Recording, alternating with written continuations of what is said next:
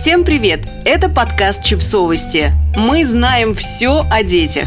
Все о том, как ребенок учится говорить. Мы обратились к нашим информационным партнерам из клиники «Док Дети» и попросили их стать для нас проводниками в мир речи ребенка.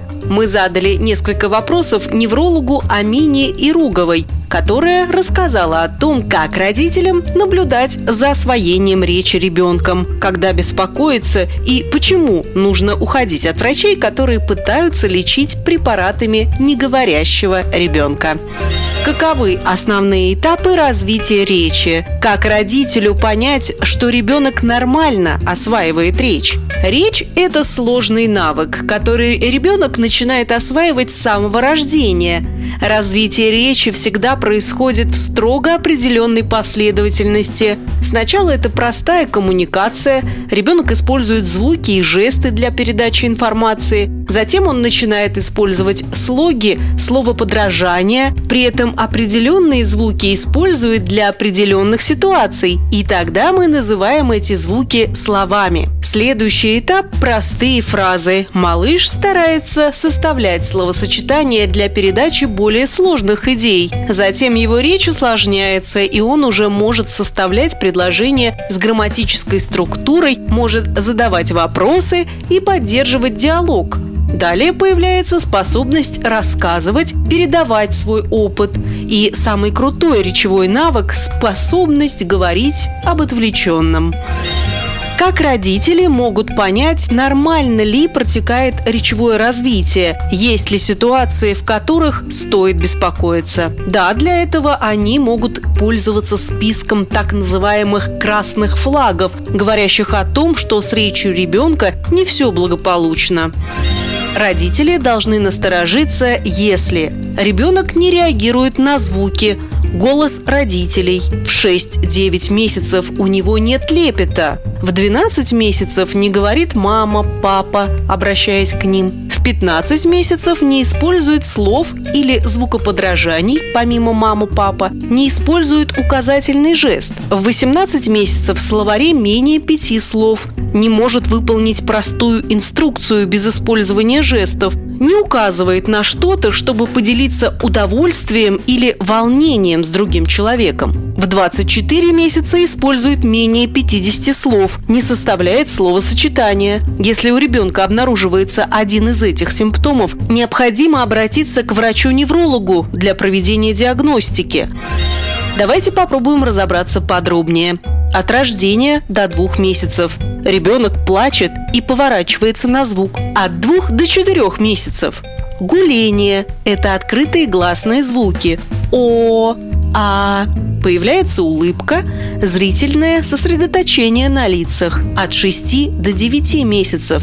Лепет – повторяющееся сочетание согласных и гласных. Ба-ба-ба-ба. Мама реагирует на свое имя. В 12 месяцев произносит первые слова «мама», «папа», обращаясь к родителям.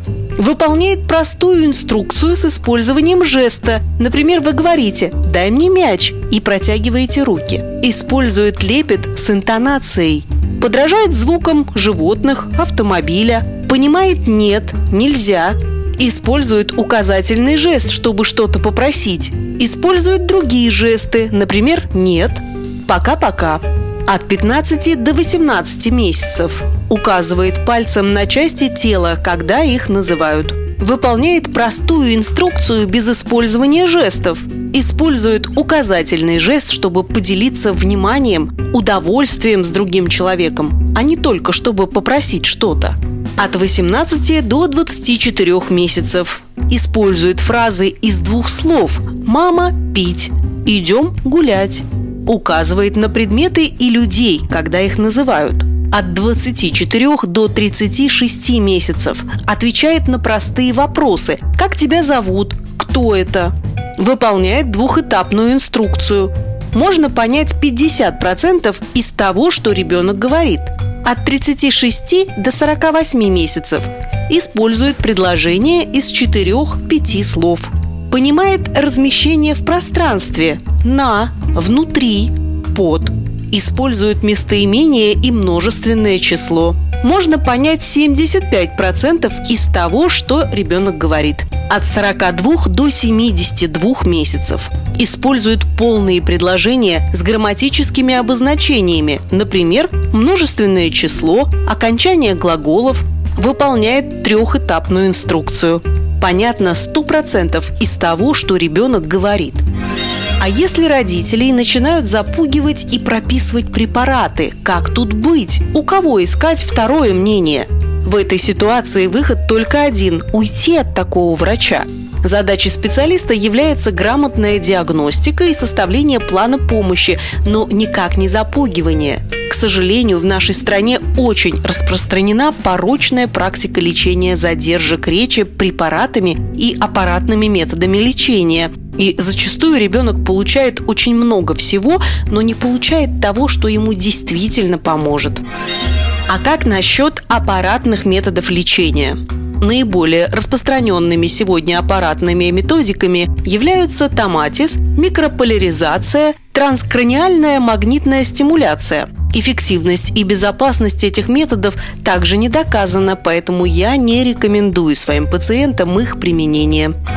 Если ребенок не заговорил к трем годам, это проблема? Развитие коммуникативных и языковых навыков является одной из важнейших задач раннего детства. Благодаря им ребенок обучается, осваивает социальные навыки, и если есть трудности с речевым развитием, это неизбежно влечет за собой целый ворох проблем с обучением, социализацией и даже поведением.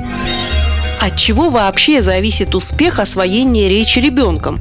Это зависит от нескольких факторов. Каждый ребенок рождается со своими заводскими настройками, на которые нельзя повлиять. Генетика, структурные изменения головного мозга, нейробиология.